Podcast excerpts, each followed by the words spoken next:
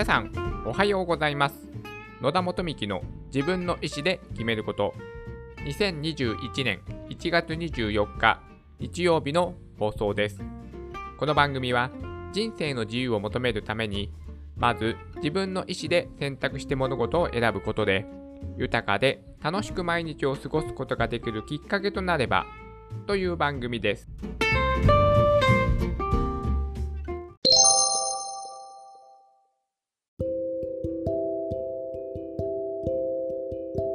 毎週日曜日は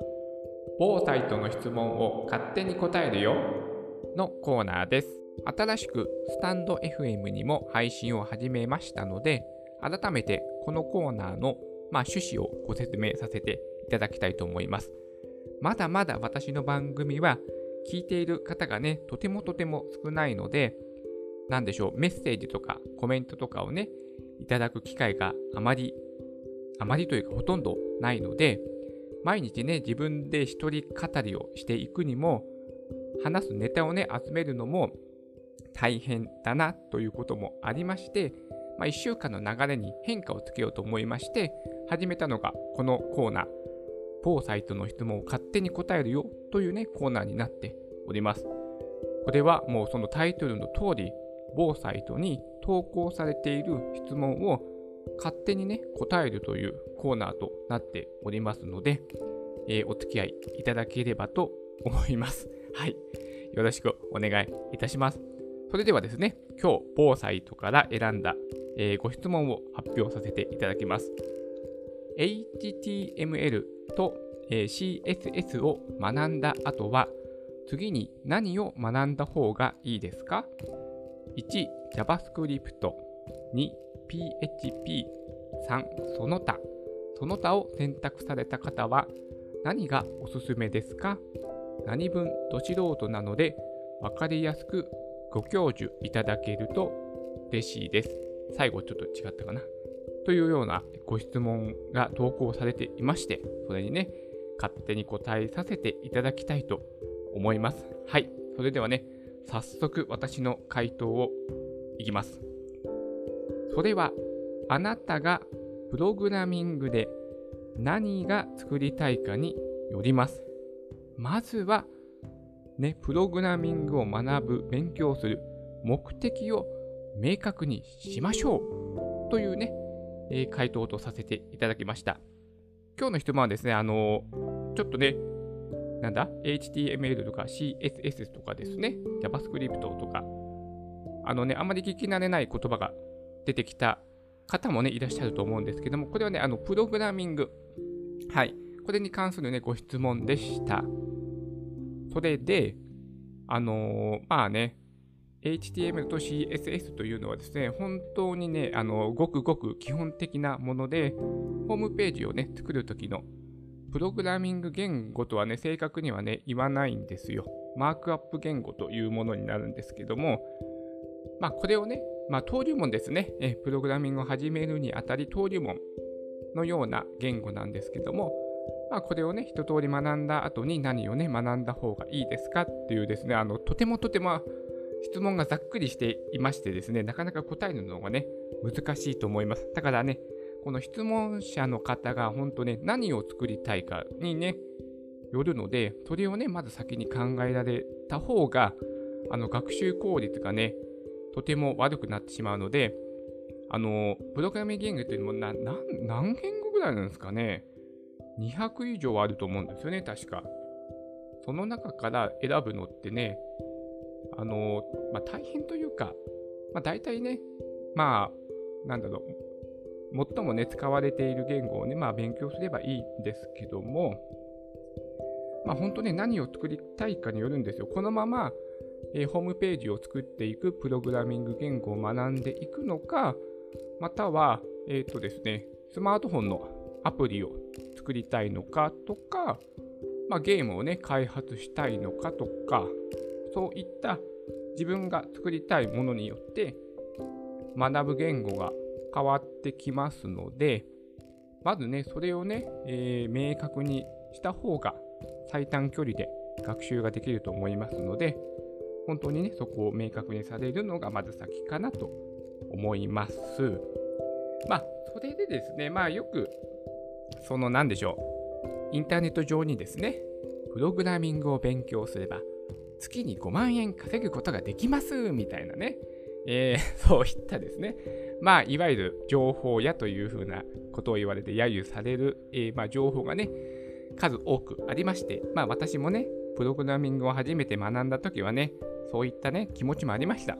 副業でね、月に5万円ぐらいお小遣い稼げたらいいな、みたいな感じで、確かにね、そういった動機もね、私もありましたが、まあね、プログラミングを勉強することはね、とてもとてもいいことだと思います。もうもうね、あのビジネスパーソンとしてのね、教養として、プログラミングはぜひ学んでもらいたいし、そのホームページ作ればね、その仕事でね、役に立つじゃないですか。ね、もう会社に一つのホームページあるのは、まあ当たり前ですよね、今ね。ない方がちょっと厳しいですよね。なので、私、あの、メンテナンスできます、プログラミングホームページのメンテナンスできるプログラミング言語勉強したのでできますなんていう風なね、社内で手を挙げることもできますし、はい。まあ、まあ、副業でね、えー、ホームページ作って、まあ、お小遣いを稼げるのは、まあ、確かに事実です。はい。そこのね、まあ、単価が安いんですけどね、今。うん。まあ、稼げないこともないのでですね、まあ、そのままウェブサイトを作りたいということであれば、やっぱりですね、PHP ですね、この2番、ご質問さんが書いてある2番にあたる PHP。これはですね、ワードプレスというものを作るプログラミング言語になっておりまして、まあ、今ですね、そのブログ形式のホームページっていうのはもう本当に一般化になってて、んー、なんだったっけな。私のざっくりした知識だと、80%ぐらいはワードプレスでできてるのかな、今。はい。あの、すごいざっくりした情報なので、話半分で聞いてください。まあ、とにかくですね、多いのは間違いないです。はい。今、多分ね、え皆さんが勤めていらっしゃるホームページも、おそらくね、ワードプレスで作られていると思います。はい。なので、それの、まあ、メンテナンスとか、まあ、オリジナルのテンプレートとか、あ、テーマか、テーマをね、作ることができるようになるので、PHP、これをね、学ぶのは、えっ、ー、と、ウェブ制作に進むのであれば、それを勉強した方がいいかなと思います。で、もう一つはスマートフォンのアプリ開発。これがですね、本当に難しいです。はい。難しい。本当に、もうゼロから、まあ、ゼロからってっていう表現でいいのかな。まあ、とにかくですね、しっかりとスマートフォンのアプリを開発するとなるとですね、本当に専門的な勉強をしないといけないんですがですね、もう本当に世界中にね、頭のいい人たちがいりまして、それをね、カバーしてくれるサービスがね、いろいろあるんですが、まあ、大きく分けて2つあります。ローコードで開発できる環境と、ん？ローコード、そうですね、ローコードと開発できる環境と、ノーコードで開発できる環境。ローコードは、まあ、少ないプログラミングを書くことによって、アプリが開発できる環境。で、もう一つはノーです。ノーコード。コードを全く書かないで、スマートフォンのアプリが開発できる環境もですね、今ね、あるんですよ。本当にね、頭のいい人たちっていうのはすごいですね。はい。こういったものがあるので、ね、スマートフォンのアプリを、え、開発したいのであれば、私だったら1番ですね。1番の JavaScript。これを勉強されることをお勧めします。JavaScript でアプリを作ることができるんですよ、これがすごくて。日本の会社が提供している、えーと、モナカというですね、いわゆるハイブリッド型の開発環境というものがありまして、あの本当は、うん、うん、本当はでいいかな。あの、アプリを、スマートフォンアプリを開発するとなると、えっ、ー、と、Android には Android の言語というものがありまして、そして iPhone、iOS には iOS 専用の、専用まあ専用ということにしましょう。わかりやすく。専用のプログラミング言語があるんですね。それで本来は開発するんですけども、まあそれはね、ほんとても学習時間がかかってしまうので、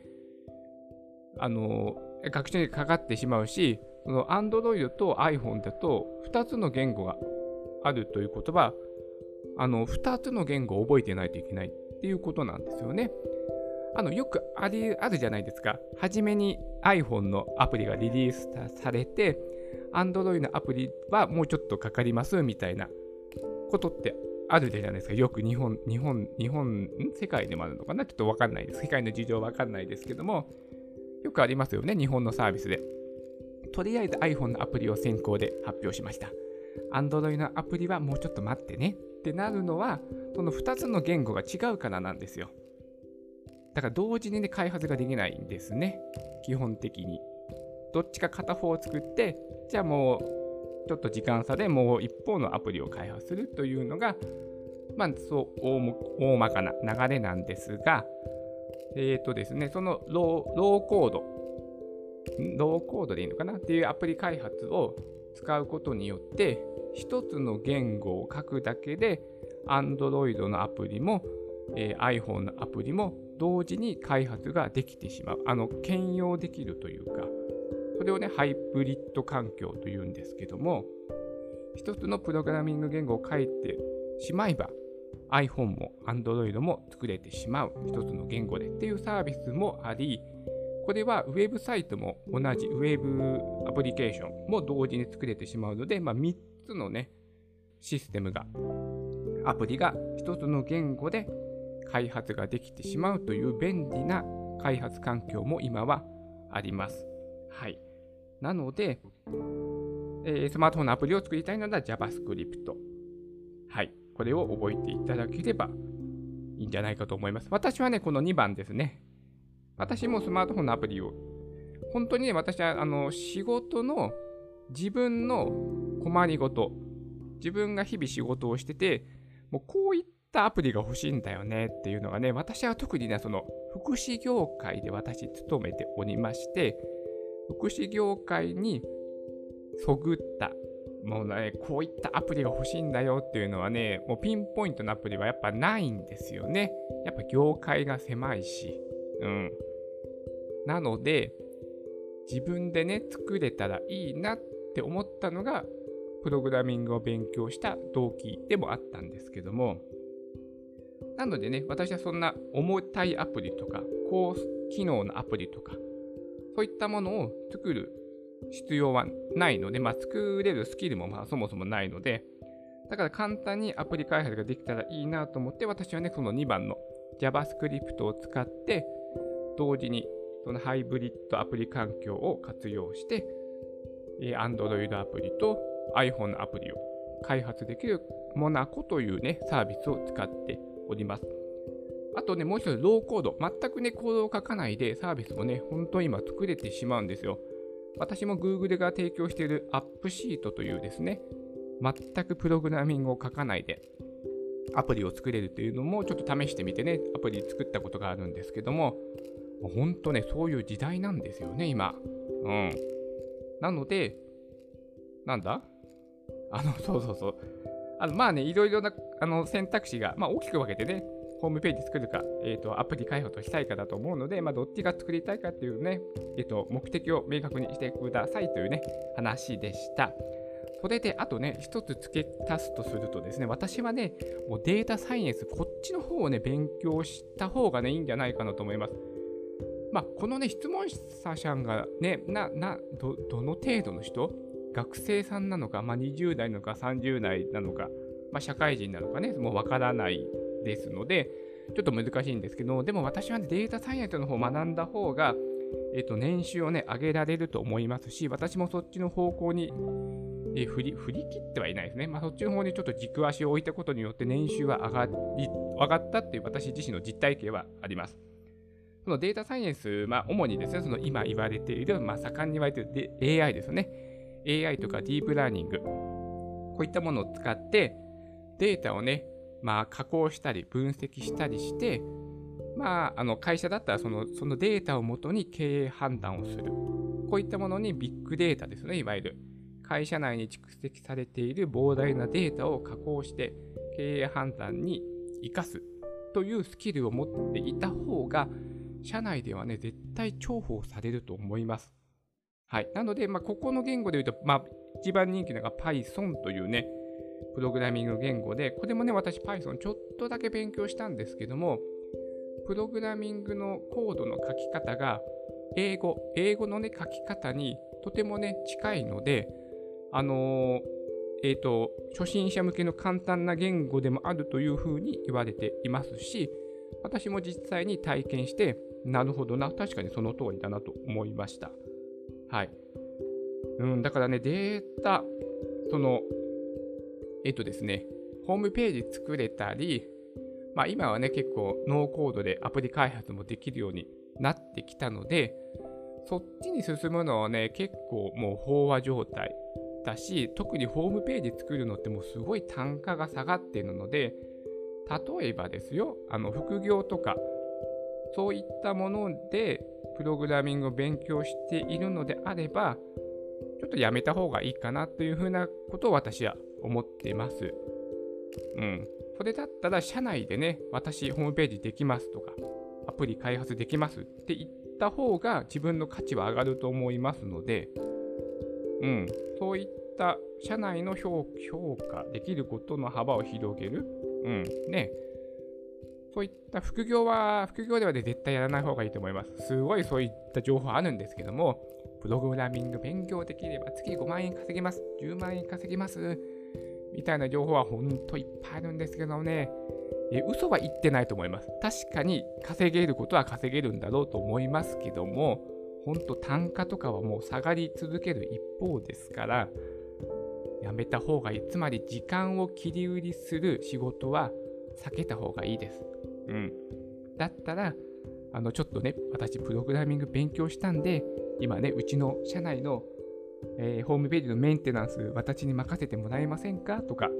ちょっとしたアプリ開発できるようになったんで、私にちょっとアプリ開発提案してもいいですか？とかですね、